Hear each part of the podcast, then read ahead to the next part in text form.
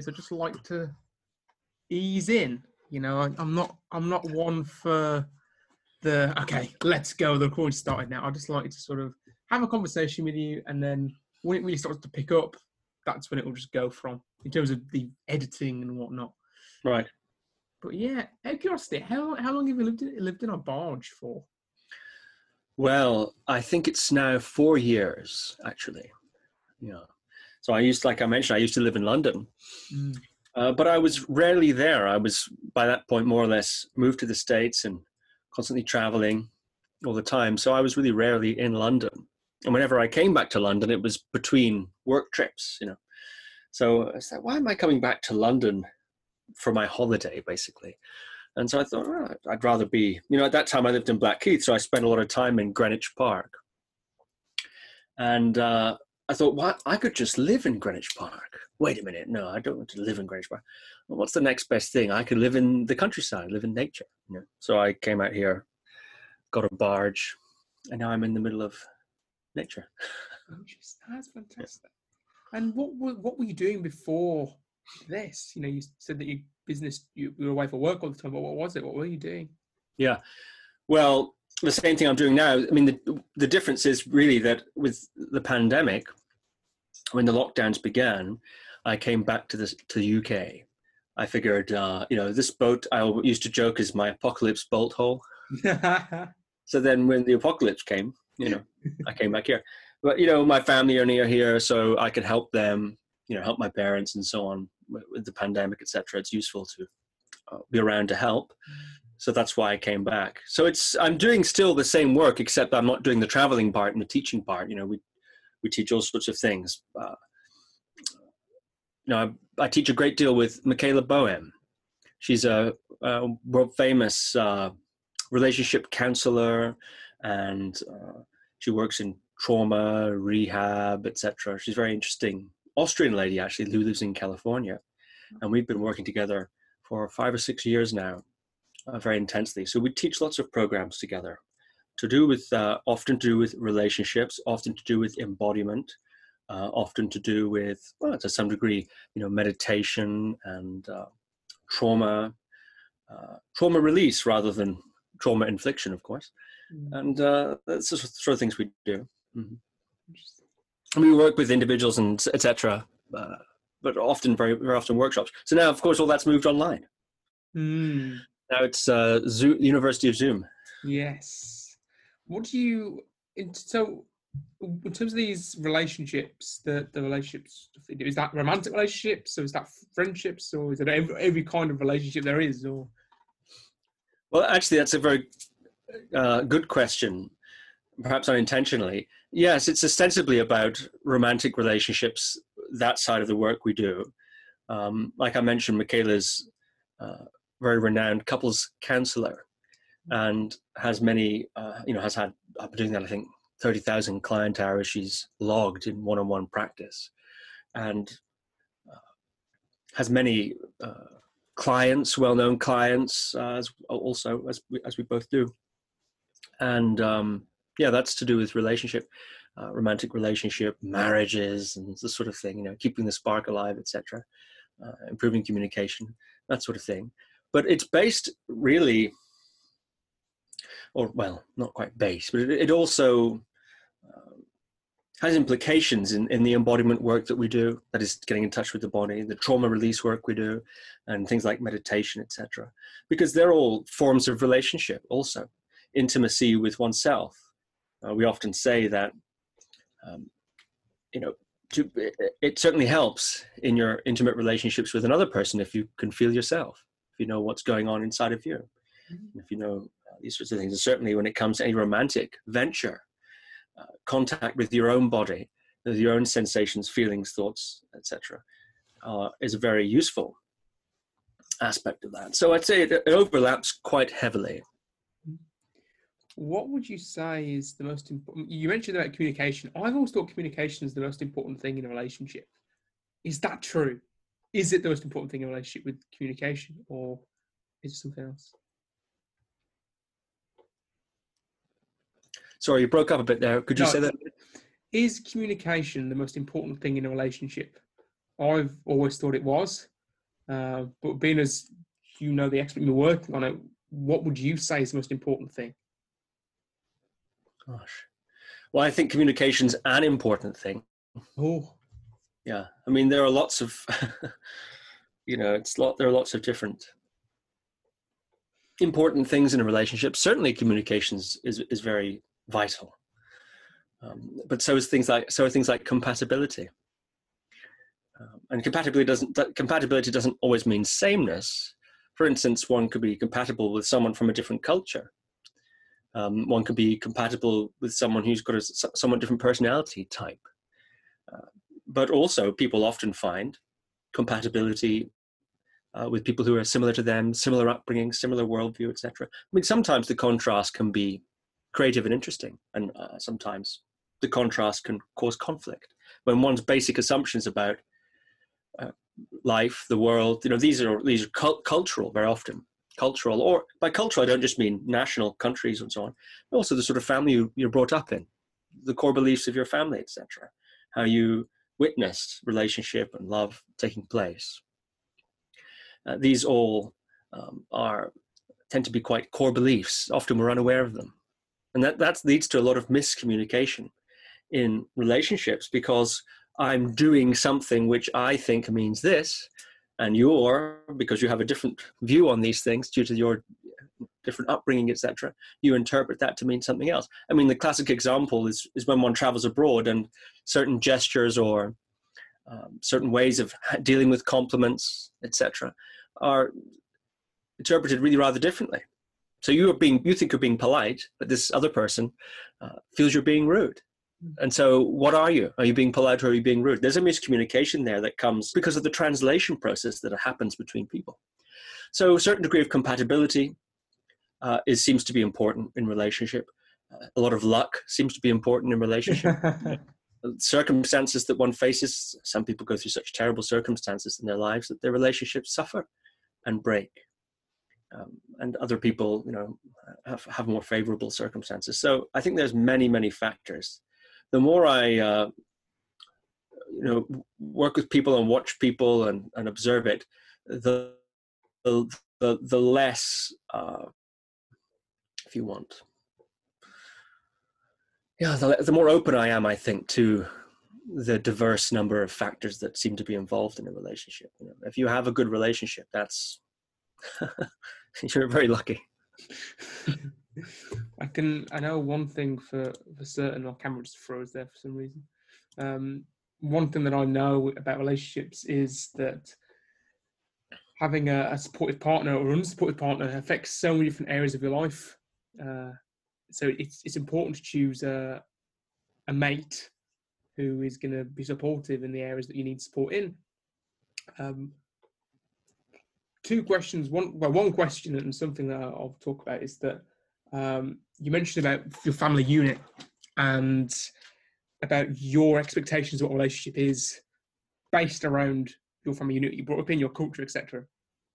I was brought up in a, in a very strange family unit. Um, my nan and granddad didn't actually sleep together. They slept in different bedrooms. Now, for years, I thought that was the way it was. I was just, I thought that was it. That's the way it is. It wasn't until I was 13, 14, I started to go around with people's houses you know, as you do for school, that I realised that actually other people sleep in the same bed. I was like, what? You mean it's not just in movies that they do that? You have to do you do it in real life too? Like that's, that hmm. doesn't make much sense, but sure, I'll go with it. And then I started to question other things as well, the things which uh, made sense to me but didn't make sense to anyone else. Um, like so, what? Uh, for example, um, money played a very big role in their relationship. You know, my granddad would often buy a lot of things from for my nan, and she would gain a lot of pleasure from spending that money. Therefore, a lot of the romantic gestures that I gave out were via money. And it was interesting that often I, I was I've been in my past I was with people who struggled with money. So it's a very interesting dynamic there um, that I've sort of worked on and worked out to understand it myself. So that, that's something that triggered interest. Hmm. Something which I'm curious to know your opinion of is that have you ever heard of polygamy, polyamorous relationships? Mm-hmm. Yeah, I've heard of it. Yeah. Yeah. Do you have any kind of any any kind of not take have any kind of um, opinion on do, do you think they work or do they work for some not for others or what's your general view on polygam- uh, polyamorous relationships and that topic? It's a big topic i know but just generally speaking what's your what's your input? What's your, what's your take? Yes it is a big topic and a very interesting one. Um,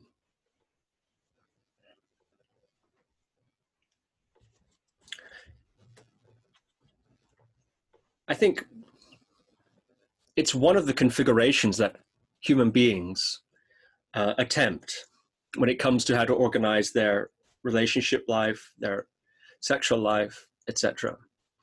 And of course, there are different kinds of um, you, you, call it polygamy, but sometimes people call it um, polyamory.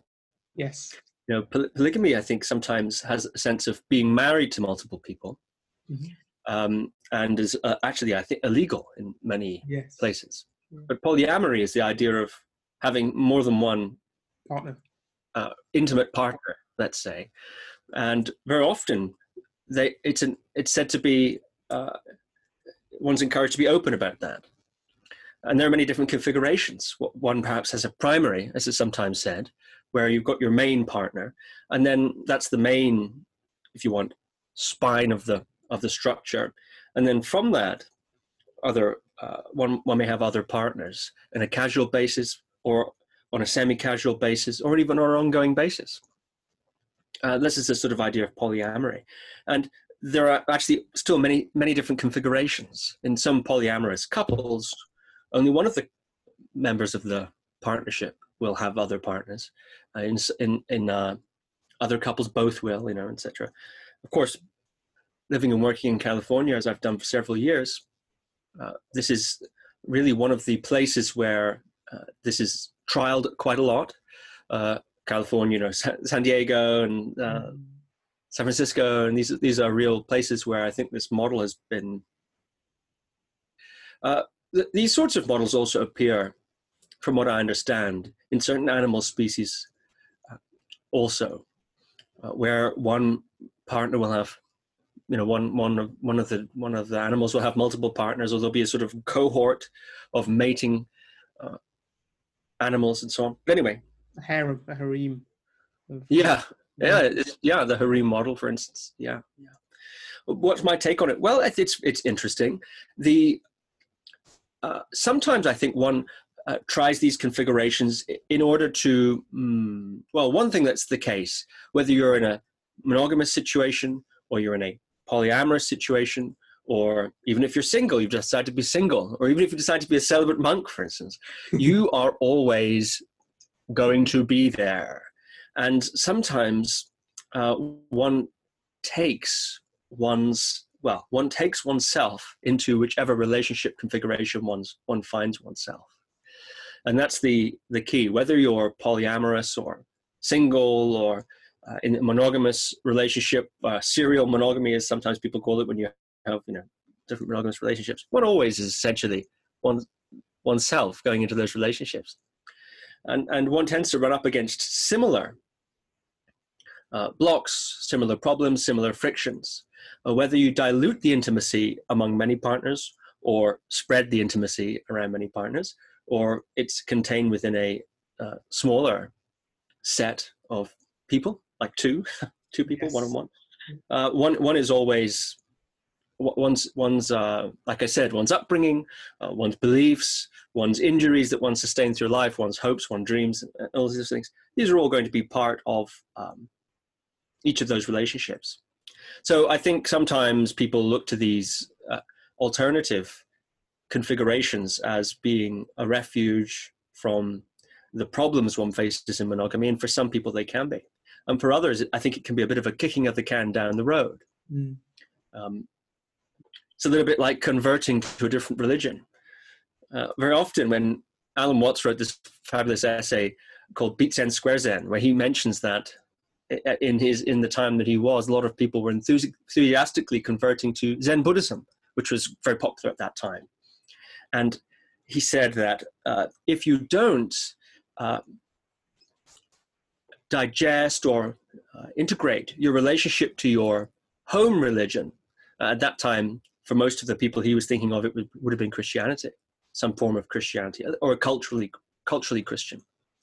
Uh, then you're likely to to play out that relationship either in reaction to or uh, uh, or just along the same lines in your new converted religion. So people would become beat Zen and square Zen. So some people were attracted to the beat nature of Zen, like the beat poets. This idea of no rules, you know, wild, totally uh, loving that because they felt perhaps restricted by their previous religious upbringing, and they saw in Zen something that was very, very different to that, that allowed them a uh, a freedom uh, culturally or freedom religiously that they didn't have before. Other people love the square Zen, the traditional Zen, the outfits, the sitting in the perfect posture, the arduous training, uh, the you know close attention to the way you eat and the way you clean and all these sorts of things that are often emphasized in Zen training. And he called them square Zen. So people are looking, in other words, they're finding in Zen what they brought in. they're looking, they're you know, they're getting out of it what they came in with in a sort of certain sort of a funny way.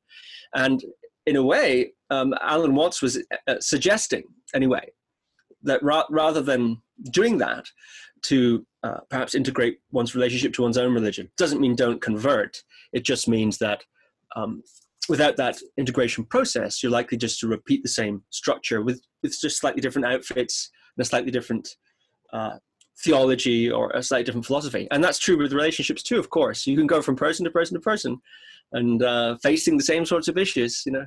It's just very amazing. Like with yourself, you had this uh, upbringing to do with money, and you had a very clear idea, perhaps unconscious initially, of what it meant to be romantic. And so when you wanted to express romantic affection, you would do so through the medium of money, which is one way of doing it. You know, buy you buy flowers or uh, buy someone a Lamborghini or a super yacht. it's done. It's it's it's it's a love language for sure. It's a love language that you know of which there are five, as we know. Uh, often theorized.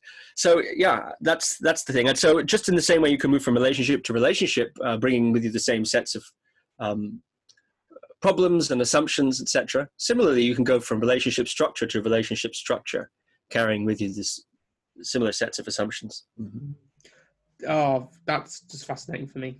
Um, it, it's but polyamory is something I've often thought about, not to engage in personally. Not not not. I haven't really thought of that in a way of uh, anything seriously, but I've thought about it in terms of why would someone want to to engage in that, and what could be the end result and, and what is the um, the outcome of being in that unit.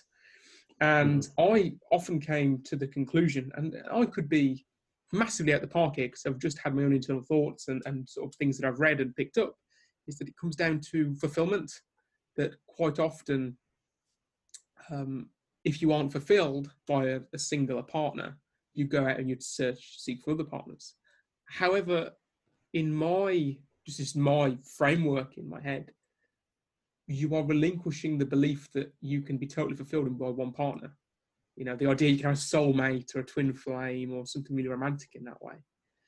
But I, I truly believe that you can be fulfilled almost 100% or, or pretty much close to, or 100% by one person, by one sort of key individual. And I, I do, in my own personal take, I believe that uh, polyamory is giving up that belief, or it's you don't feel like you can be with one person, or that you're trying to cover up. You're kicking the can down the road, as you put it, for the um, square zen and square zen and, and beat zen. Um, what do you take on that? Would you say that that my sort of my framework, my conceptualization of it, is similar to your own, or things that you've heard or experienced, or what would you say? Well, I certainly understand your point of view. I think um, I'm I'm less certain about some of the things that you're certain about. Mm. But yeah, I think polyamory can certainly be those things. It can be a uh, dysfunctional attempt to you know avoid uh, certain things, like you mentioned there.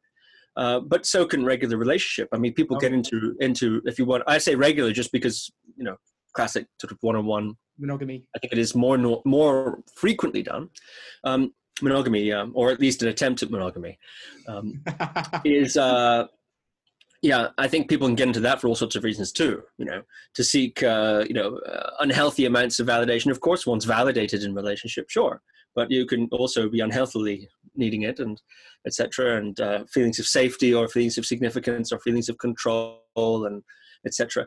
All these things, uh, one I think does receive in relationship to an extent, but can be unhealthy. So I, I, think we've all seen people or known people or maybe even been people from time to time who've engaged in relationships um, for you know perhaps less than ideal reasons.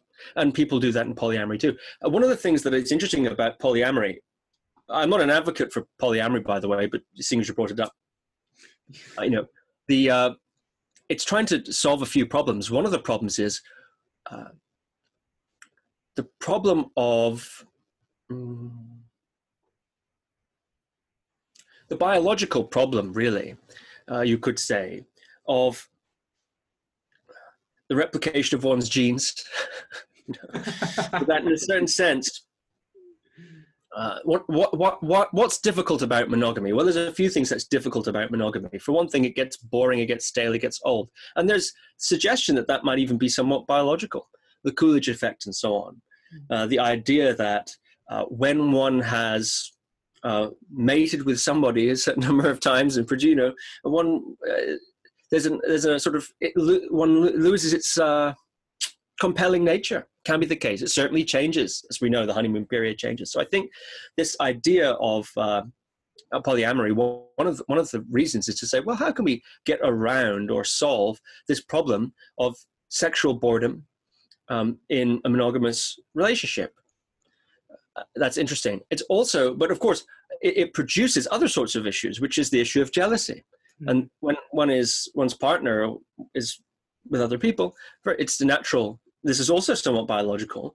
Um, jealous response, perhaps possessive response, can often be the case, and it's seen in those circles, from what I understand, to be a virtue and part of the process, part of evolution as a person, to work through that jealousy, work through that possessiveness, which is seen to be a, a bad thing, um, and to uh, yeah. So that, that's some of the things that they say in, in, in polyamory. As for uh, you know, does it work or not? Well, you know, it's hard to say, but I think it depends on each person. Uh, with the divorce rates, monogamy is also has questionable, questionable success depending on how you how you uh, define success. Mm. Uh, no, nothing is nothing is working all the time, and that's partly, I think, perhaps because people are looking to be 100% fulfilled in their relationships whether it's with several people or one. Uh, that might be too much to ask of a relationship to be 100% fulfilled by it. it might be too much to ask of a relationship or too much to ask of a person. Mm. It could be that um, fulfillment, well, it could be that happiness and fulfillment are not stable states, uh, but are punctuated by periods of dissatisfaction and struggle. It seems that life has that characteristic sometimes, and that uh, to expect to be fulfilled and happy in a relationship may be too much of a burden. Uh, to be kind, as you say, to be supportive, to be at times thrilled and excited and uh, enlivened in a relationship, nourished, to perhaps build something such as a family or an intimacy. Uh, you know, these things aren't always going to be easy, uh, but that seems to be, uh, you know, people in relationships. One of the things I think is useful for them to do is to figure out why they're in relationship in the first place. What do you want? Is it a family? Are you looking for somebody to, as I often hear, grow together with? Somebody to accompany you on your journey of development and unfolding? Are you looking for someone to explore and have new experiences with? Are you looking for somebody, um, a constant uh, relationship uh, with whom to create and share memories, etc.? Uh, what are you looking for? Physical intimacy, perhaps, uh, emotional intimacy, uh, someone to talk to, someone who's on your side, someone who's got your corner. You know, what is it that you're actually looking for in a relationship? One person perhaps wants to go on grand adventures with their life partner. The other one wants to settle in and start a family. They may, may like each other very much, but those are quite different goals.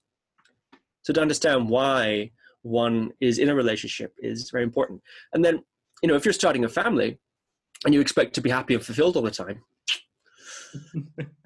it might that might be too high an expectation of life in general and certainly of a relationship. Mm. I think it's impossible to be happy 100% of the time. I don't think anyone has anyone ever has achieved 100% happiness 100% of the time. I don't think believe it's plausible in the in the kind of uh, world that we live in unless we are 100% unattached from everything around us. My question would then become, what kind of life is that? Um, well, that could be from me speaking from my unenlightened state. Um, that I believe that. Um, I think something that you mentioned there was quite interesting. Is, oh, and by the way, I'm not an advocate for polygamy either. Um, I thought it was just I had an expert in, in relationships here. And I thought I might as well just ask. It's something that's been on my mind quite quite a lot these these past month or two. Sure. Mm. Yeah, I mean it's a very interesting topic. I, I, it, doesn't come across that you're advocating it. We're just discussing it. Yeah, yeah. it is. It is very interesting, and uh, you know there are people who are advocates of it, who lead the movement, and it very often is a social movement, mm. part of a social movement with certain values. And I think some of the values are very admirable. Mm. Open communication, respectful, consent-based, uh, you know, interactions of a, of a, of a romantic nature and so on. I mean, I think there's lots of very good things about that uh, particular movement, uh, but you know, I mean, it's like anything.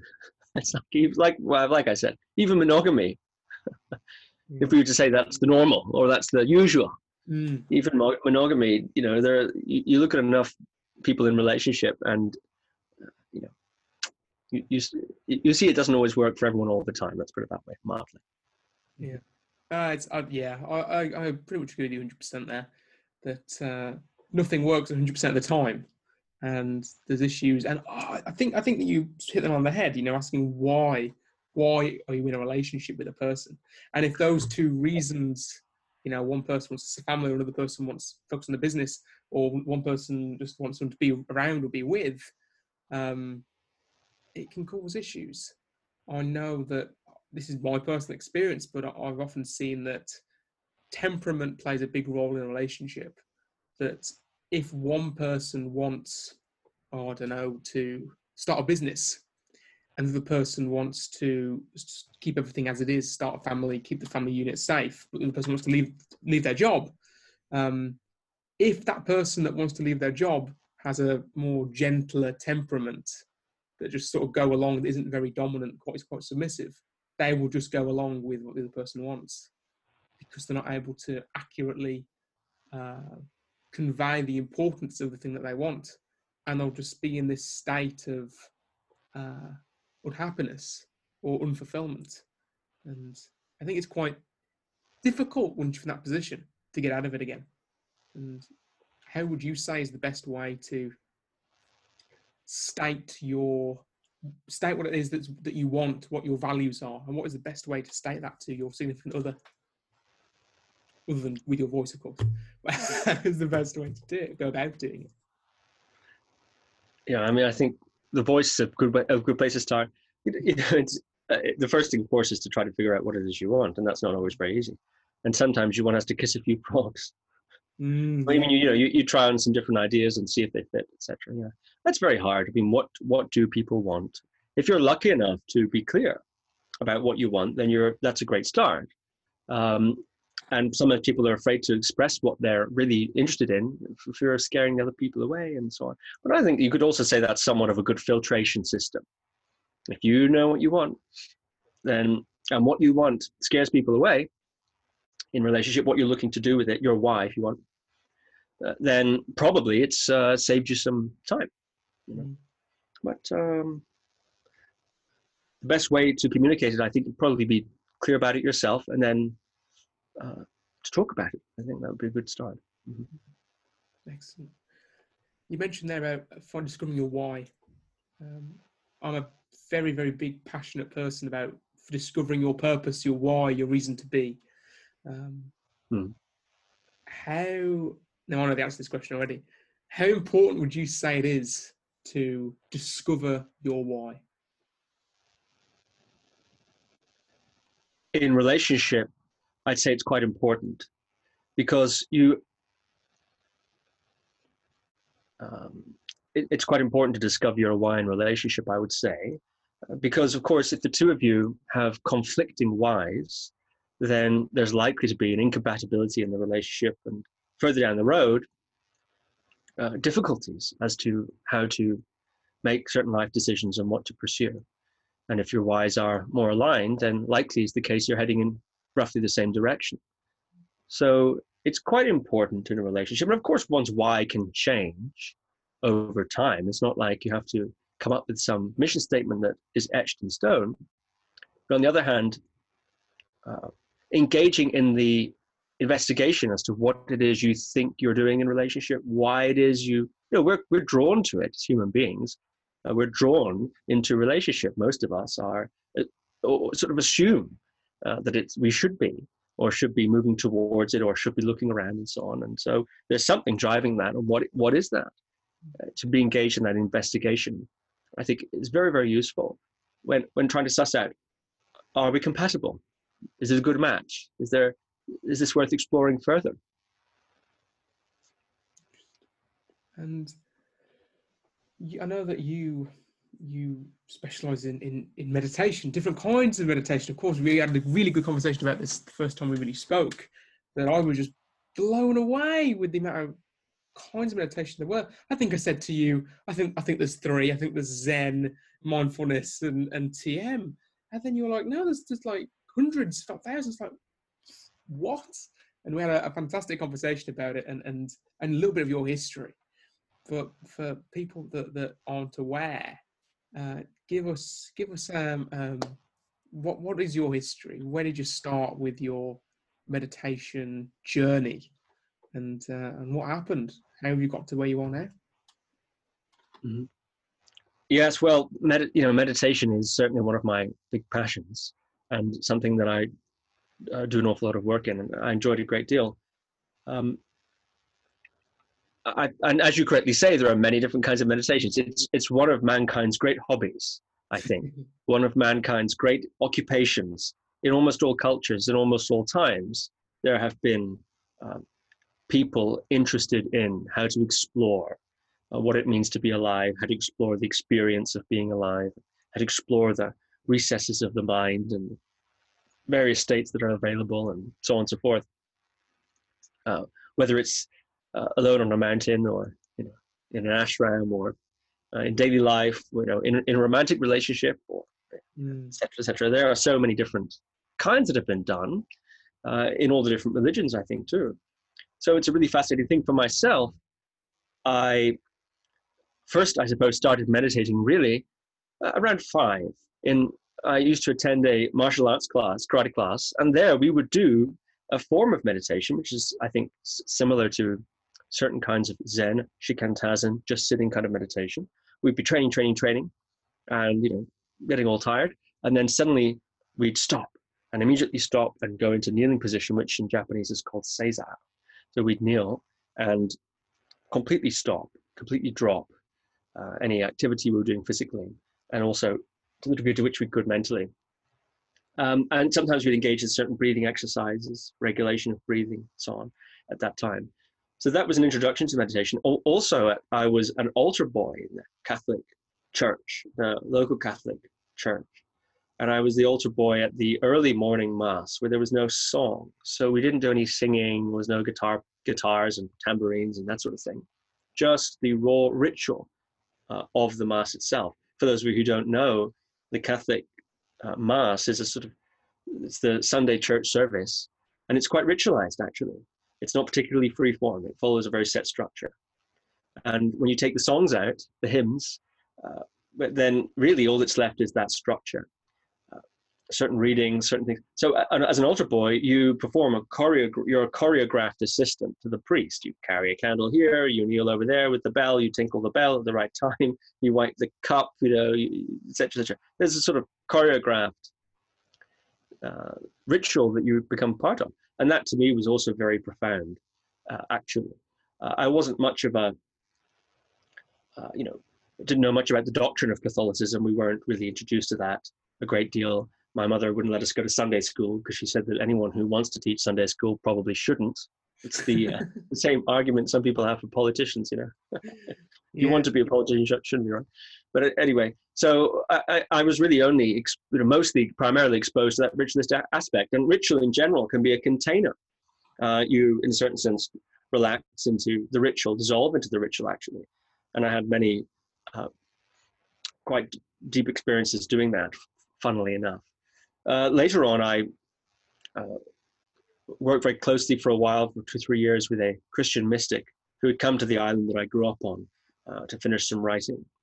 And I became his assistant. And so we, I was exposed then to a whole other set of contemplative and spiritual disciplines and spiritual explorations, I suppose, through him. Later on, I became very interested in uh, yoga, of course, and all different sorts of meditations uh, from the Buddhist side, uh, other Indic meditations such as from the yoga system, uh, all around the place, really. So, uh, and in these last, you know, years, I've been a very enthusiastic, dedicated, you could say, or enthusiastic. I think better way of saying it, explorer of those realms. hmm Many retreats, many long, uh, medium medium retreats, uh, lots of lots of daily practice and so on. So that's you could say my uh, history, and um, all along the way, it, life gives you interesting experiences. You, know, you get knocks, you get sicknesses, you have uh, highs and lows, and all these, I think, uh, massage the contemplative heart and uh, widen the view uh, and fertilize the inquiry. So I think meditation in that sense is inextricably linked with the circumstances of your life and the sorts of things that you face and the sorts of people that you meet and the uh, adversity you uh, face and so on. Yeah. Fascinating. And tell me about so that you know, like I mentioned last time when we spoke, that I didn't realize there was so much meditation, and I didn't realize there was there was Christian meditation or, or Christian mysticism Yeah. that was just fascinated me that, that you'd gone down that route uh, to learn it. So, if anyone hadn't hadn't figured it out uh, by now, you're on a beautiful barge um, and a canal. So, tell us how have you how have you got there you know from i know that you mentioned that you were often in california san diego that you know what is what is your life like where you can travel from place to place and and how have you managed to to reach that that point You mean logistically? How, how is it organized? no no no i mean i mean like uh your your story of of how you managed to create a life where you can afford doing all these things and truly help others in, in, in the way that you do Uh-huh. Well, story. Yeah. I mean, I think how to say. Well, you know, gosh, let me see how to answer that. I assume you'll edit out some of this thinking part, or perhaps not. It's all right. You don't have you don't have to. It's okay. You can do that. Um, well, just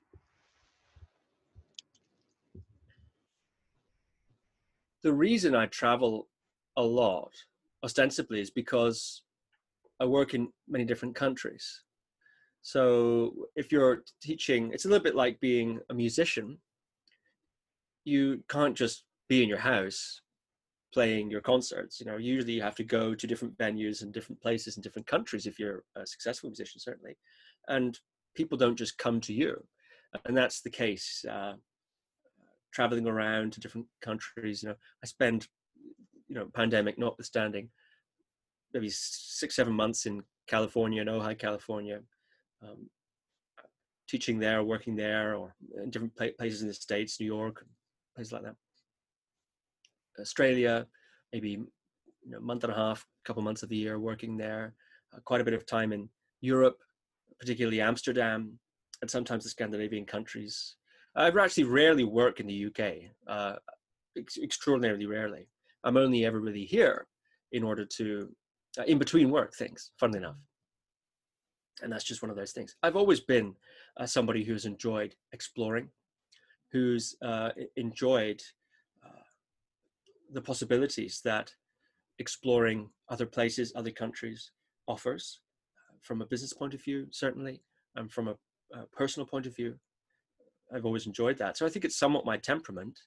One certainly could, you know, I don't need to travel as much as I do, but it's only for work. I don't really travel for any other reason than work.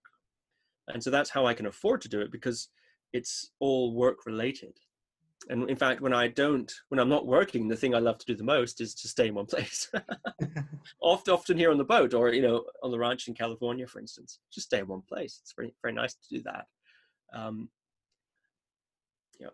So, yeah, I mean, how I got to that point, I, I just began setting up events and so on in different countries, and you know, it's just it's a, it's a little bit like you you start off small and then you get a little bit uh, bigger and more people are interested and this sort of idea. Oh, fantastic! So it's like you, like a self fulfilling prophecy. You sort of go, you know, we don't want to visit France. Let's let's do an event in France. Get some people to to pay and then obviously on the as you go there, it's all paid for you because you're giving that service and you're also in the place you want to be. Or am I doing a more am I doing a more businessy analysis of something that's far more simpler and uh, and, and nicer than what I'm making it out? Well, I would say that the business is not an excuse to travel. It's mm-hmm. more like if people are interested in what you're doing in different countries, there's two options. They can fly to you, they can come to you, or you can go to them. Uh, depending on the economics of it and depending on other various factors, it makes more sense for everybody uh, to fly to them. That's essentially it. Uh, mm-hmm. I mean, I enjoy the traveling very much, of course, and it's a perk of, of the work that we do. But the work that we do isn't a sort of an attempt to uh, you know, fund a kind of traveling lifestyle, for mm-hmm. instance. Mm-hmm. It's not it's not quite like that. Um, we have people that are interested in what we're doing all over the world, so uh, that's why we travel, I suppose, because yes. we just go to you know. There's people usually some people interested wherever we are, so we just uh, and they follow us through. I mean, if you know, if you're talking about if you're talking about business, the way it works, of course, is that people follow your uh, they, they see you online, they hear your podcasts perhaps, or they read your books, or they see your videos, this sort of thing, and they become interested in you. And then they start to follow you on social media or they join your mailing list. And over time, then you build up uh, a, a, list of people who are interested in what it is you're doing. And uh, uh as that list grows, um, you ha- can do things like run live events, uh, or run live events in different places where those people are. Mm. Mm-hmm.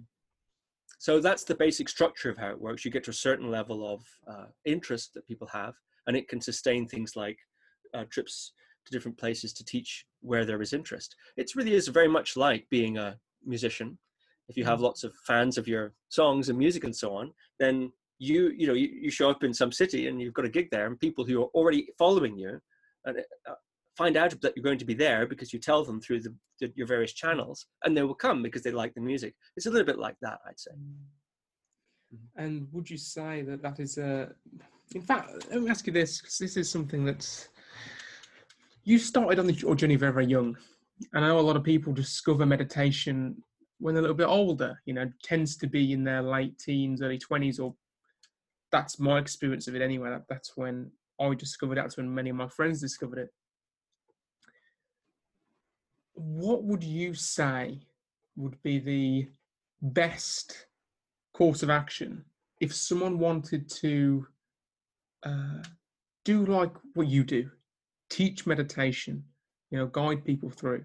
What would you say is, is the best things for them to do if they want to take it up full time and start to, you know, be paid for it um, on this journey?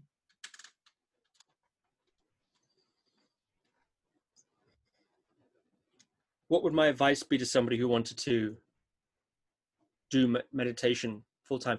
Well, th- that's an interesting question because once again, we come back to what we were saying about relationships. Mm. It, it is quite important to understand why does you want to do that.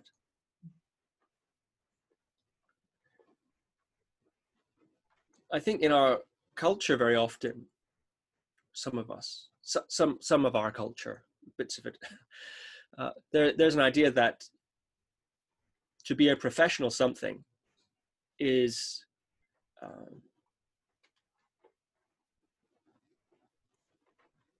a reflection of competency or it's um, a reflection of commitment. To be a full-time meditation person is somehow the natural progression for somebody who's really very dedicated to it and very passionate about it. And I don't think that's necessarily the case. If you want to do lots and lots of meditating, you don't need to become a meditation teacher or meditation person. You can, professionally speaking, you can perhaps more fruitfully uh, can engage in your practice as you do personally, and then you engage in whatever else you're doing in your life. Uh, there are many, I think, very useful, interesting jobs to do uh, that are in line with somebody who's who's very keen to spend a lot of their time practicing meditation. Um, that aren't don't involve teaching it, but go on. So maybe then my, my choice of question was wrong. Maybe then I'll phrase it in this way. Let's say that you've got an awful lot from meditation yourself, and it's helped you tremendously, and that now you want to help others on that path too, and that the reason why you want to become uh, a meditation person, meditation teacher, is to help others on the path that you that you are on and that you've been helped by it. Uh, what would your advice be to them who are in it for the for the right reasons to help to give value? somebody who's in it for those sorts of reasons that they are keen to share with others what the benefits they feel they've accrued from being involved in meditation. And so, what advice would I give them? Well, yeah. Of course, let's think. Okay, from a from a business point of view, um, let me think how, how best to to go at that.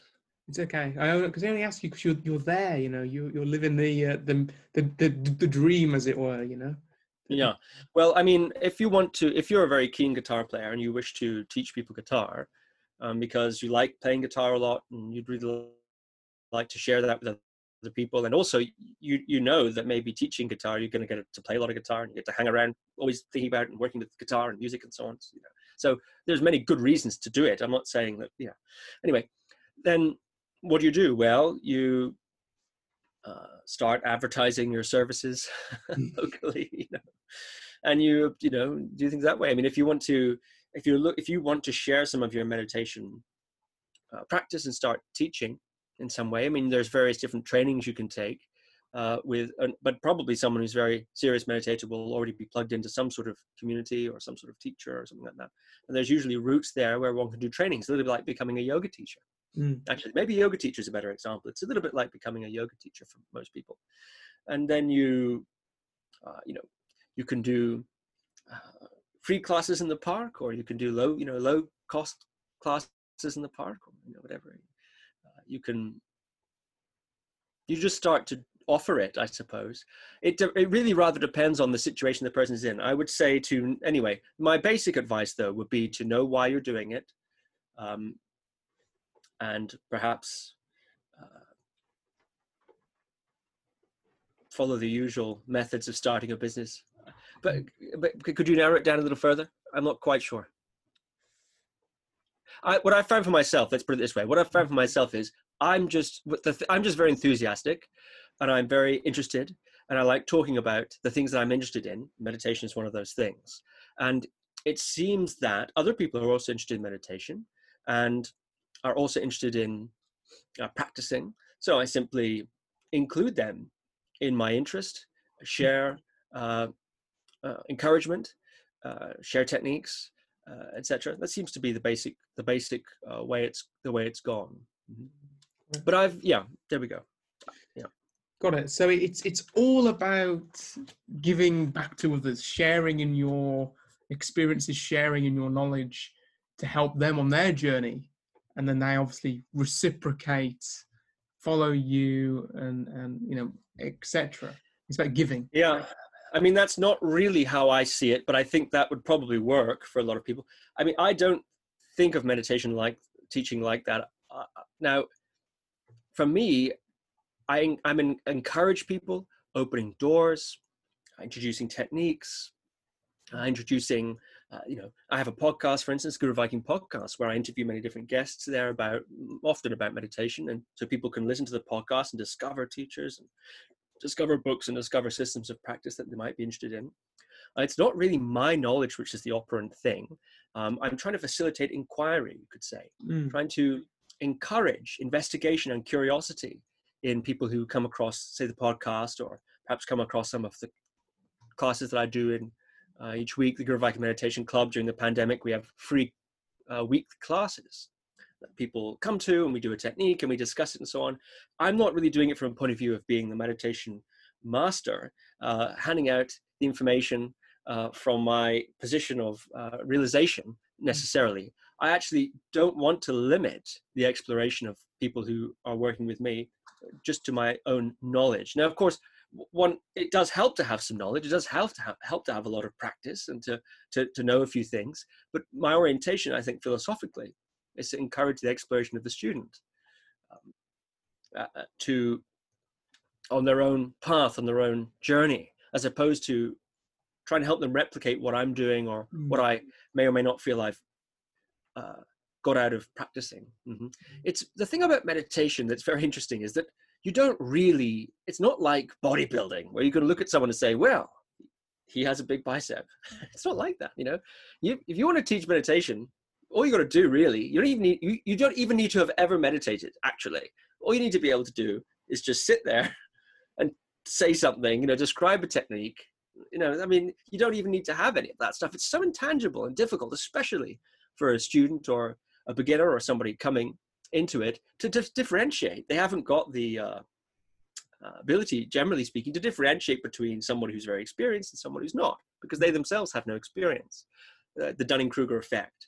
Uh, the beginner is unable to really assess um, competency. In the same way, if we think about a guitar playing, playing example, uh, one, if we I've uh, played guitar in my life, and so if I'm sitting next to somebody who's never played guitar, listening to a virtuoso, we'd both be impressed by them and they may enjoy it. But the likelihood is that I, as an experienced guitar player, will be able to appreciate much more in a much more detailed way or in a very different way mm. the virtuoso's playing because I have enough understanding of the guitar to understand how marvelous their skill set is and how wonderful their performance is. And perhaps my ear's been trained also th- through mm. through my work as a musician or my practicing as a musician. Whereas the beginner still under, enjoys it, still is impressed and delighted by it, but in a slightly different way.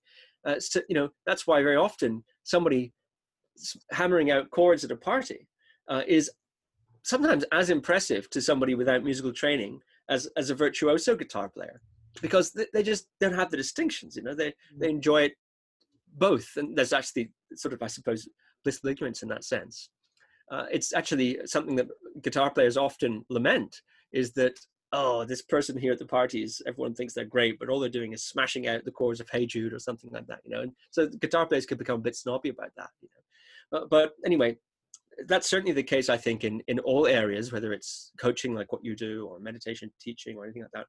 You know, it's very difficult for the uh, interested uh, beginner to mm. be able to assess exactly what uh, who's good and who isn't good and so on.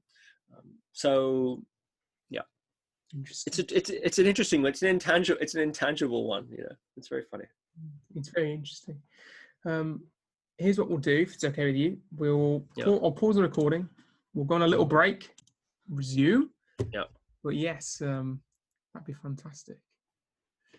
Yeah i mean for to to give you something a bit more concrete there are different routes that one might go about uh, to become, I suppose, a full-time meditation teacher, for example. Uh, there, often it's within a religious or context, or, or one might obtain some sort of teaching certification in a secular or religious context, and then teach under the auspices of that organization.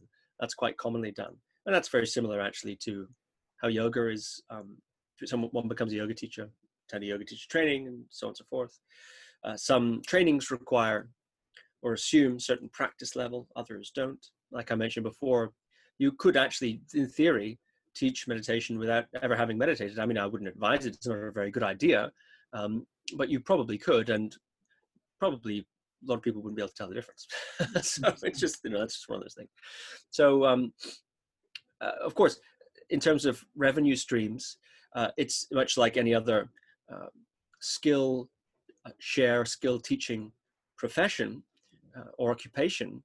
Uh, one might have one-on-one clients who, who, one sees weekly, monthly, something like that that's typically how it's it's done with lots of teachers who are not teaching let's say who are teaching in a more if you want secular or non-religious style because the religious in the religious context very often one doesn't charge actually uh, it's and i myself don't very extremely rarely charge for meditation instruction mm-hmm. um, mainly because i don't have to uh, but also because uh, you know I've been the recipient of uh, teaching from generous teachers who uh, you know who didn't charge me and uh, and so i just myself don't tend to charge but for the if you were to then the usual way it's done is you have private clients one-on-one clients just like being a coach or a yoga teacher and then maybe you teach groups so you have perhaps a class maybe online or, or in a local yoga studio or or um, hall or something like that um,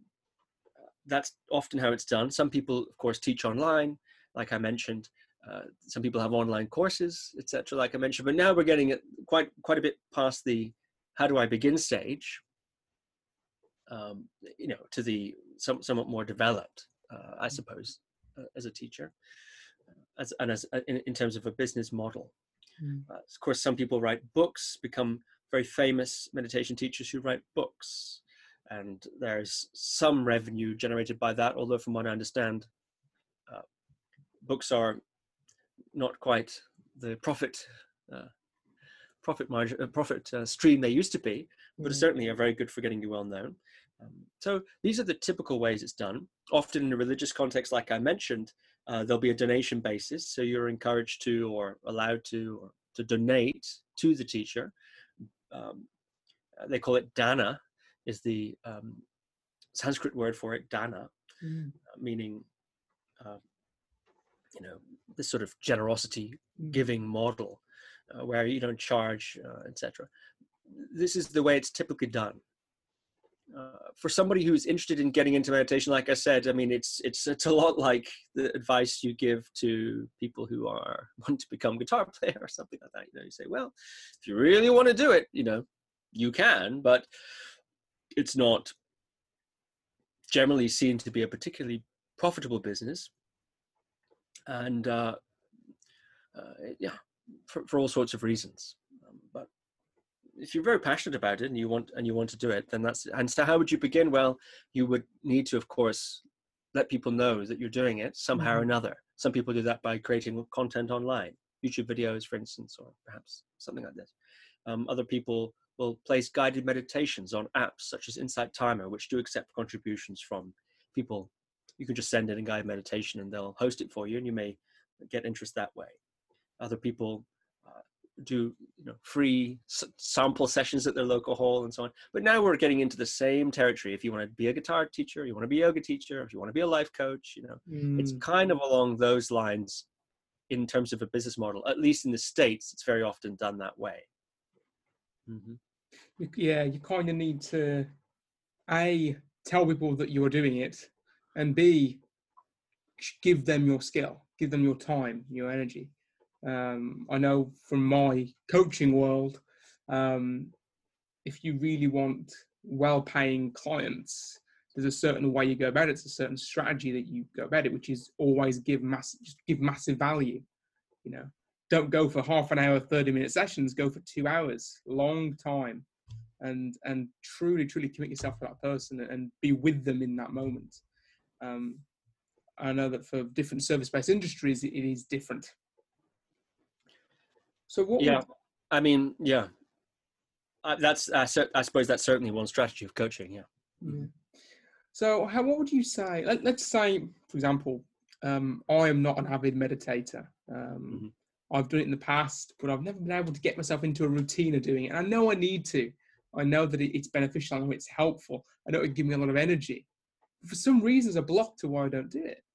So, what would you say to people who want to get into it, who want to start to take on this habit of doing it every single day, and they can see the benefits? But for some reason, they keep finding excuses not to. Mm-hmm. Yeah, I mean, it's the same as any habit, isn't it? Any new thing you'd like to do. Mm.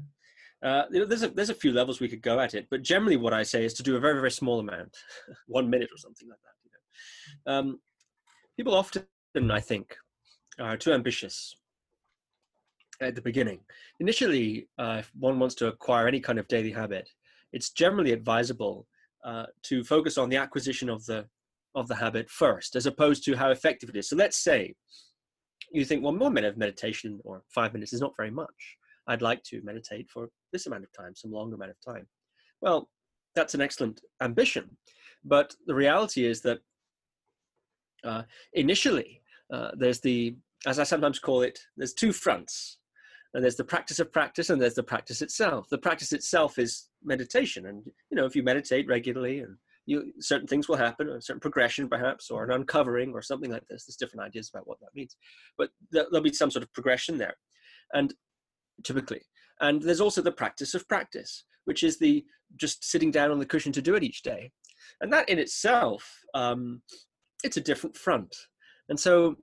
Uh, sitting, let's say, for one minute a day, or doing some sort of trivial amount, you might say. Uh, it, it, could be trivial actually from a meditation point of view. You're not saying, no, it's not very doing very much, right? I'm I'm worried I might not get very far, or you know, mm. progress very quickly, or something like that. Well, whether that's the right way to look at it or not, be that as it may, um, what you are able to do is is have victory on the practice of practice front. The mere fact that you're sitting down each day, so it's much like. Uh, uh, yeah, so I think that's very important to have such a golden minimum that's so low that it's very easy to obtain. Now you might decide to do more, but uh, the point is that you've got a golden minimum that's easy to do, even if you don't feel like doing it. Uh, and then the, the key with the golden minimum, of course, it's one minute or something like that, is to do it regularly. And if you do it regularly, then uh, there's a continuity and there's a sort of thread of continuity. And very often with habits of all sorts, whether it's going to the gym or doing meditation, uh, there's a compounding effect. Uh, going to the gym once a month for three hours, you know, compared to uh, regularly training in maybe a more, more modest way.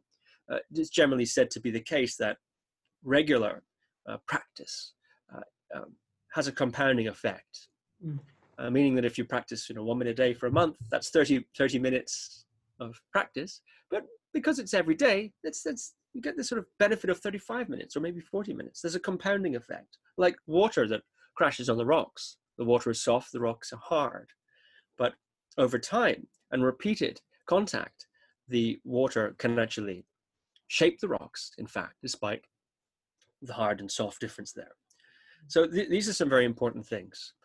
Um, it's also said to be quite useful to understand why it is you want to meditate. You know, and there's all, and you know you're a coach, so you know all that sort of thing.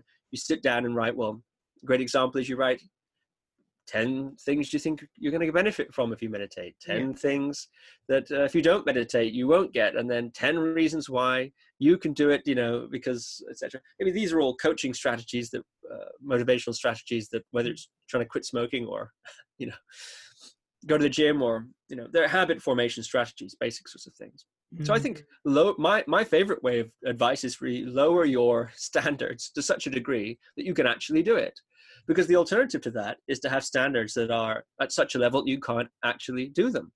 Mm. and the problem with standards that are unmeetable is that you won't meet them. And if you can't if you're aiming to meditate half an hour a day and as a consequence meditate zero minutes because you can't do it mm. well you're better off doing one minute that you actually do. So the practice that counts as michaela often says is the practice that you do. Interesting. And then over time you develop a certain sort of uh, you know, you get in the habit of it, you develop a certain sort of a beachfront, if you want, and then naturally, uh, the practice can expand from there. But there's also the forces of expansion and contraction. You have to let your practice breathe in the same way that you don't just breathe in, you also exhale and breathe out. Similarly, practice may expand. So let's say you're practicing and you're adding more time, and so now you're doing half an hour or something like this, but then your interest wanes or uh, life circumstances uh, occur, difficulties and so on, and you can no longer do that half an hour. You might think to yourself, well, you know, I can't go back to my one minute or five minutes that I did for my golden minimum because I'll be going backwards. But actually, it's not the case. Uh, meditation is cumulative.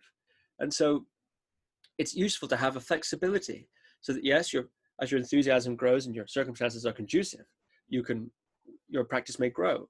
And then as circumstances are more difficult, your enthusiasm wanes, let's say, or energy wanes, you have to put your attention elsewhere, then the practice can shrink. Uh, if it can't do that, then generally it breaks because mm-hmm. you can't do your half an hour. So now you don't do anything, and now it's been you know six months since you've done anything, and it's just this sort of thing. Mm-hmm. Out of curiosity, um, what meditation do you partake in the most?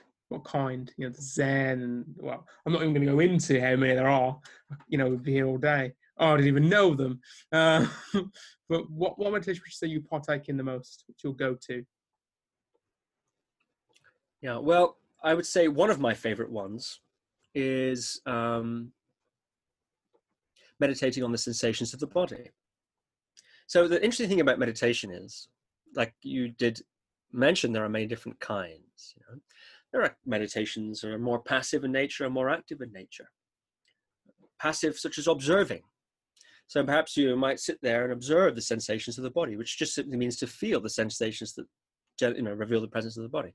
But you could also do that with looking out, listening, watching your thoughts, uh, feeling your emotions. Right? These are sort of slightly in a more passive uh, um, way of doing it because you're not acting on the sensations, you're just experiencing them. And then there are more active forms as well, uh, where one attempts to generate positive states. For instance, you might you know think happy thoughts, or you might uh, visualize uh, loved ones and repeat uh, phrases of well wishing, etc. This is called loving kindness practice, which is uh, done even you know in Christian traditions, Buddhist traditions. There's all these sorts of ideas. It's a little bit like praying in a way, kind of, but not quite. But you generate happy or positive, friendly, compassionate states. It's more active. Um, there are, there are there are styles of meditation where you attempt to abs- enter into deep absorption states. Uh, you're aiming for that. So that sense is a bit more active. Although the way to get there may be a more passive route, like watching the breath. There's concentration practices like watching the breath where you concentrate on the breath, and if you ever drift off, you come back, and then as over time your concentration gets better and better, and you're able to stay for longer and longer. And that's said to have all kinds of benefits. Uh, but there, there, there are also uh, meditation techniques where you visualize things. Actually, in certain traditional systems, you might even visualize an iconic figure, like a saint or some sort of idealized being, um, and engage in various techniques regarding that. So there are really very many different kinds. Many people are familiar with mindfulness, of course, and mindfulness tends to be in that more passive camp. Uh, you notice the sensations as they arise, arise. Uh, perhaps using a body scan to guide your attention, or perhaps just selecting different areas of attention, maybe for some period of time using looking out and seeing what you can see, and then another period of time maybe listening, or another period of time feeling the body. So one of my favorite kinds, personally, is the body sensation. I often come back to that. So I would simply sit down or lay down or whatever my position would be and uh, feel the sensations that reveal the presence of the body. And there's two things going on there. On the one hand, there's the raw sensory data flowing in that reveals the presence of the body. And on the other hand, the mind labels and categorizes and says, you know, that's my bottom on the cushion, that's my hands in my lap, uh, that's the clothing on my skin, sort of parsing apart uh, the inflow of sensory data. And you don't have to stop your mind from doing that. But it's an interesting meditation to say, well, okay, even if, even if, and even as the mind labels and categorizes, is it possible to also tune into the raw sensory data before it becomes uh, bottom on cushion or hands in lap or clothing on skin? So it's this sort of idea uh, uh I, I'm very fond of. But, you know, part, part of my practice is I, I do enjoy many different techniques. but that's certainly a staple that I come back to quite regularly. I also enjoy meditations where one uh, enters into restful or tranquil states. And There are many ways to do that. One way is to actually look around the body and see if there's any restful flavor is already there. Even if you have, say, a sore knee, uh, it could be the case that your elbow is quite fine. You know, we tend to think about the sore knee, but often if you look around the body, you find, oh, actually, yeah, my knee's sore, but actually my elbow is quite peaceful. Or one, I taught one this technique to somebody on one occasion. She had chronic pain all over her body. She had a, a condition that caused that. She discovered that her thumbs didn't hurt. The only place in her body that didn't hurt actually were her thumbs. So she said that she had very peaceful thumbs. So that's one way to enter into tranquil states is you find any tranquil or neutral or restful state in the body that is existing already, and you focus on that. And then what you focus on, uh, you know, uh, tends to uh, become clearer and clearer and more vivid and contactable, etc. That's one way. Another way of doing this is to systematically relax the body, uh, perhaps going from the top of your head to the bottom of your feet, uh, relaxing different muscles, the eyes, the jaw, tongue, throat. You know, as you relax the muscles deliberately, you can ride that restful flavor um, and tune into that. Uh, some people like to use the exhale. There's something relaxing about the exhale because in order to exhale, the respiratory muscles do need to relax, mechanically speaking. And so when you relax the respiratory muscles on the exhalation, uh, or when the respiratory muscles relax on the exhalation, you can tune into that relaxing. So each phase of the breath is an inhale and an exhale. And as you exhale and relax, there's a flavor of restfulness. So this is a way of cultivating uh, restful, tranquil states. I'm also very fond of that uh, style of meditation. But I enjoy a lot of other things. I love m- meditating in movement. I have this whole way of method of meditating in movement called Movement Kind Method. I have d- DVDs, downloads, and so on on my site, Guru Viking, about that, guruviking.com. And that's different ways of moving the body uh, and exploring the sensations that are generated and exploring different themes that are suggested by those ways of moving. Uh, I like to do that a lot. Um, yeah, I, but the wonderful thing about meditation for me, one of the one of the wonderful things is its diversity. Mm. There's so many different types. So people think, well, then sometimes people think, well, my meditation is better than your meditation. So yeah, maybe, maybe not. But I like the diversity, and they don't always agree. You know, some of them say, you know, you need to exert a lot of effort to achieve X, Y, Z. Other, other others say, no, effort's the problem. You need to drop all effort and you know, uh, relax into uh, this thing. And different approaches, different ways of doing things, different ways to to use a very unmeditation metaphor, different ways to skin a cat. You know. Mm. so I love the variety, uh, but uh, there, those are some of, of the ones that I do quite often. Interesting. What is so one of the meditations that I am personally intrigued in is uh, TM meditation, transcend, yeah. transcendental. Um, for the people which which don't know, you know, what do you know about transcendental meditation? Could you, could you give us a quick overview and then we can go into it for those that don't know? Certainly, yeah. It's a type of meditation um, whereby one is, it's a mantra meditation essentially. Uh, so typically the way it's done is you uh, learn a mantra, and a mantra is a repetitive phrase or a syllable. There are all different sorts of mantras uh, from all different kind parts of the world. I mean, actually, to translate the word mantra is not uh, so easy uh, because it can mean many different things in different contexts. But you could say even a, a prayer like um, uh, the Paternoster or um, the Hail Mary, these sorts of uh, repetitive prayers that are often used with the Rosary. It's mm-hmm. sort of a mantra, and it's a repetitive phrase. Uh, mantras tend to be a bit shorter, though. Um, Buddhists like mantras like Om Mani Padme Hum, you know, Hail to the Jewel of the Lotus, to do with wisdom and compassion. Mm. Um, but people often know about this om, you know, saying om. That's very one syllable mantra, and one repeats it. Uh, so this is mantra practice, and mantra practice is used in many different ways. In TM, uh, from what I understand, you're, you're given a mantra. Uh, they're said to be secret, you know, whispering mantra from one ear to the next, but I'm sure you can Google it as well. and then you sit for 20 minutes, usually a couple times a day, and you just repeat that mantra, repeat that mantra. And it's a sort of a concentration practice, it's a sort of absorption practice. Mm-hmm. Some mantric systems suggest or claim that the mantra itself has some sort of esoteric or energetic power. That by saying the mantra, some people say, by the way, the tongue hits the roof of the mouth. Uh, in the sacred language, it activates channels in the body. So, okay, some people say that. Um, some, you know, some people say that the re- the the, reverberate, the the vibration of the syllables contacts you with all of the masters of the past who've done that. I mean, there are some really quite outlandish claims made about mantra.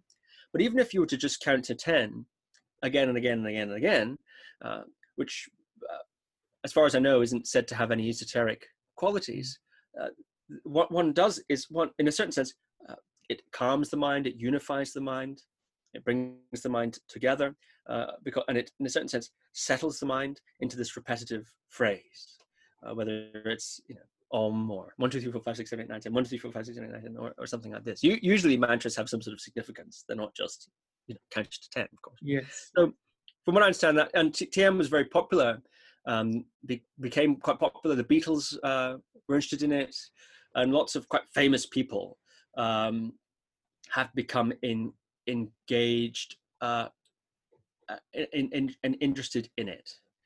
Um, yeah so you'll you'll see if you look up tm now tm is also um, like many religious uh, groups um, has been criticized uh, for various uh, reasons organizationally and practically and so on. But generally uh, in terms of the practice itself that's how it works. You get a mantra you repeat it, you repeat it 20 minutes a day twice a day. So i think that's the basic idea. Mm-hmm. yeah. In terms of um, yeah, I know that there, there's different states of consciousness, uh, and that by being by, by reciting these mantras and doing this on a regular basis, that you enter different states of consciousness. Um, a little bit, a little bit like like chakras that you. I know uh, chakra healing and, and meditation are, are different. I know that they can come together, but they are different. But that's how I, I see different states of consciousness. It's that you know there's, there's different uh, ways of viewing what is your personal belief on the on TM meditation? Do you believe that um, do you believe that that that you can that there are different stages of consciousness? Because when I first learned about it, I was I struggled in my in my logical thinking. I struggled to think that there's different states of consciousness. Um, and have you have you got there yourself? What are your personal experiences with with TM and etc. Well, you know sometimes the way a practice is described mm-hmm. um, and what actually happens uh, well, let's put it this way sometimes the effect of a practice can be described in different ways so mm-hmm. some groups will uh, you know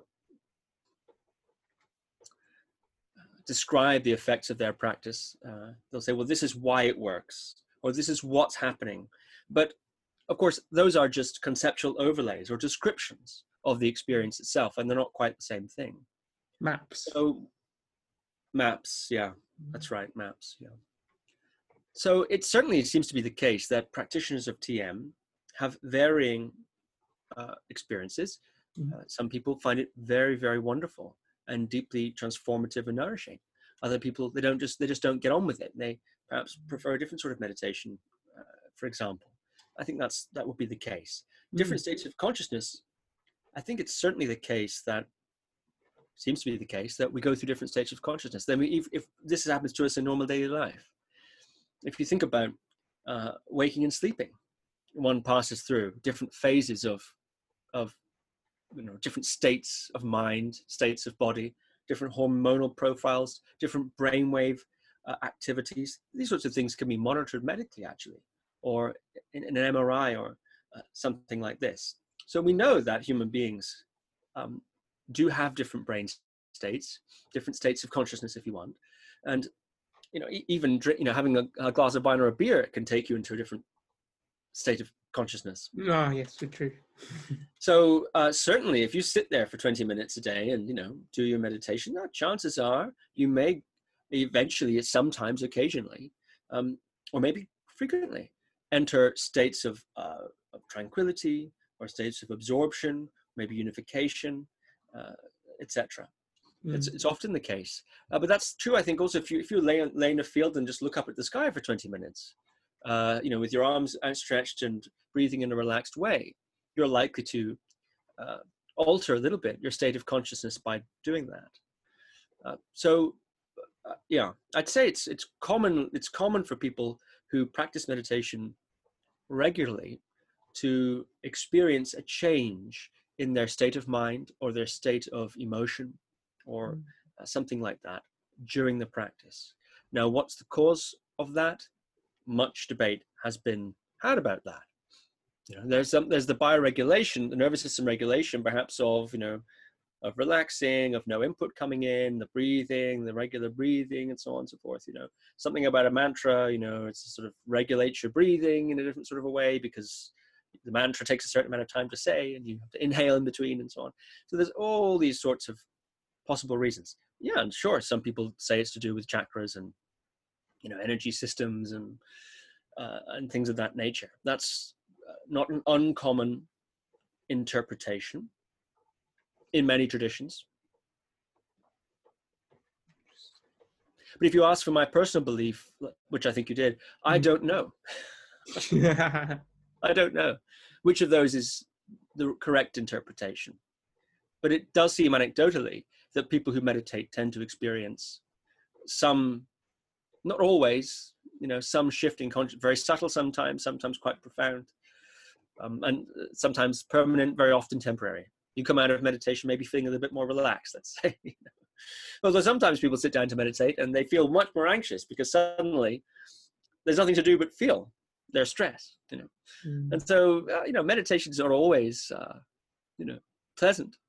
It's fascinating. Oh, this has been a fascinating conversation. Um, I've I've learned a lot, and I think the listeners will learn a lot too. Um, what would you say is the best way to start? I know it picked up on on me and how you know I, I struggle to form the habit, and you have to practice the practice before you you know actually practice the practice itself. Um, what would you say is, is the best meditation to start off with? I know, I know it's it's very subjective to say the best, but in your experience, what would you say has the best, has has the most positive effects with what kind of meditation that is? Where would you begin? Hmm. Yes. Just to be clear, I, I wasn't really saying that one has to practice the practice of practice before one does the practice. I meant that, say, you're struggling. Mm. You'd like to meditate and you struggle to do it regularly my advice was to really reduce the amount of you know lower your standards as to yes. as the amount of time you're you're doing so that it's something easily manageable. Mm. and and you might your objection may then be well gosh that doesn't seem like enough time to sort of get anything out of it. But um, the point is that you weren't you're not getting any anything out of it by not meditating either. Yes. So one minute is better than zero minutes. And if one does one minute regularly uh, then perhaps eventually it increases to five or ten or or something like this. So that was the basic sort of framework of that previous yeah. answer. Uh, as for what's the most most effective, well, I think a great idea if one is interested in meditation, you know, to try try some different sorts. You know, I do this every Wednesday. We have Guru Viking Meditation Club. It's a free thing on Zoom, and it's an hour long. And the first half an hour we do a technique, we do a guided meditation, and the second half an hour we have a Q and A discussion about it. Mm-hmm. And so each time you come, you're exposed to different sorts of techniques. So we do different techniques from all different sorts of traditions. It's quite interesting. So something like that's good because you can sample different types. Uh, of course, there are also many apps now that you can go and try different guided meditations, etc. Uh, this is also very interesting, and you start to just see what's going on. You know, maybe maybe the, what I described earlier, just sitting and feeling the body, is enough course, there are many books, there are many teachers, there are many apps, there are many YouTube videos, and so on and so forth. But I mean, if you're interested in it, uh, the first thing to do is just just to give it a try, somehow or another.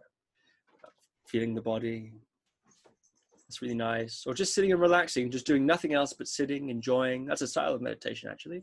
Just sitting there, feeling. I mean, that's the beginning, uh, but th- there are many other times. And actually, different people enjoy different types of meditation, different times in their life. That's one of the great things about having so many kinds. If you don't like to feel the body and you prefer to, you know, visualize something or you prefer to do kind of breathing meditation or something like this, uh, for example, or some sort of a more mindfulness situation. Well, you can do that. The menu is vast, and with the internet, there's lots of uh, ways to try different things. So yeah, I'd say try it. You know, try experiment, see what you like. Interesting. Find out what's right for you, and just tasting and trying different things. Yeah, and you know, even though there's many different sorts of meditations, they have they have generally a lot of things in common. Whenever you're meditating, you're generally building certain core skills. Usually, you're developing concentration to some degree because you're using your attention in a specific way. So that's building concentration. You're usually building sensory clarity. Uh, that is to say, you're usually uh, b- become clearer about what it is you can feel, be able to feel more things and, and, and become clearer about that. And usually develop equanimity, an ability to sort of feel things without push or pull, an ability to, in a certain sense, well, basically feel more without resisting and fighting and so on. That's one way of looking at it. So all the different techniques tend to, even though they have many differences, they have many things in common as well. So as long as you're, if you clearly understand the technique that you're using, um, uh, then, and you use it, then guess what? You're meditating. you know, and it's it's yeah, that's I'd say that. I'd say that for now. So Steve, we're coming to the end of this now, and um, first thing I'd say is is what would you like to say to anyone listening? What would be something that you'd want them to take away from this from this conversation? One thing that you think would would help.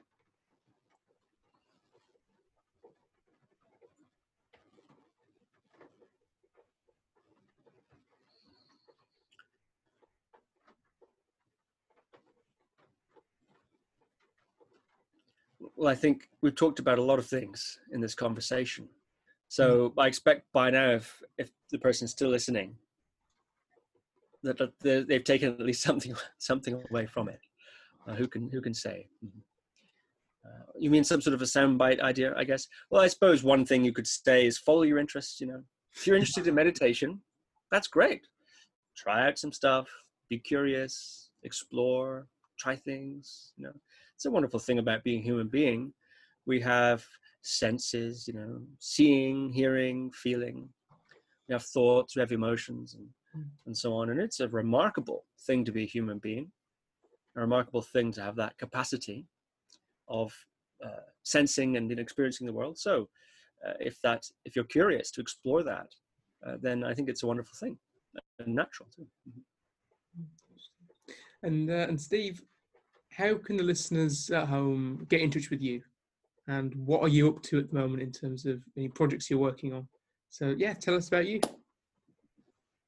Yeah, the best way I th- suppose is the website guruviking.com and also they have Facebook and Instagram and YouTube under that same name, Guru Viking. Um, those are the best ways. Like I mentioned, we have every week.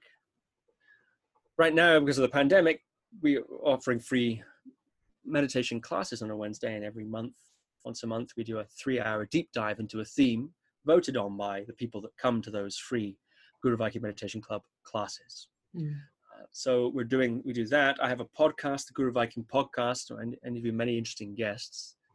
Uh, that's also a terrific thing. So that's the best place, I think, to find out what I'm doing. Perfect. Thank you so much for today, Steve. It's been amazing and uh, thoroughly enjoyable. I've learned so much, and I'm sure a lot of people have learned, learned a lot too. You're a thoroughly interesting and, and enthralling, captivating person.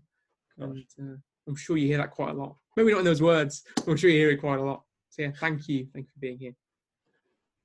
Thank you, Ashley.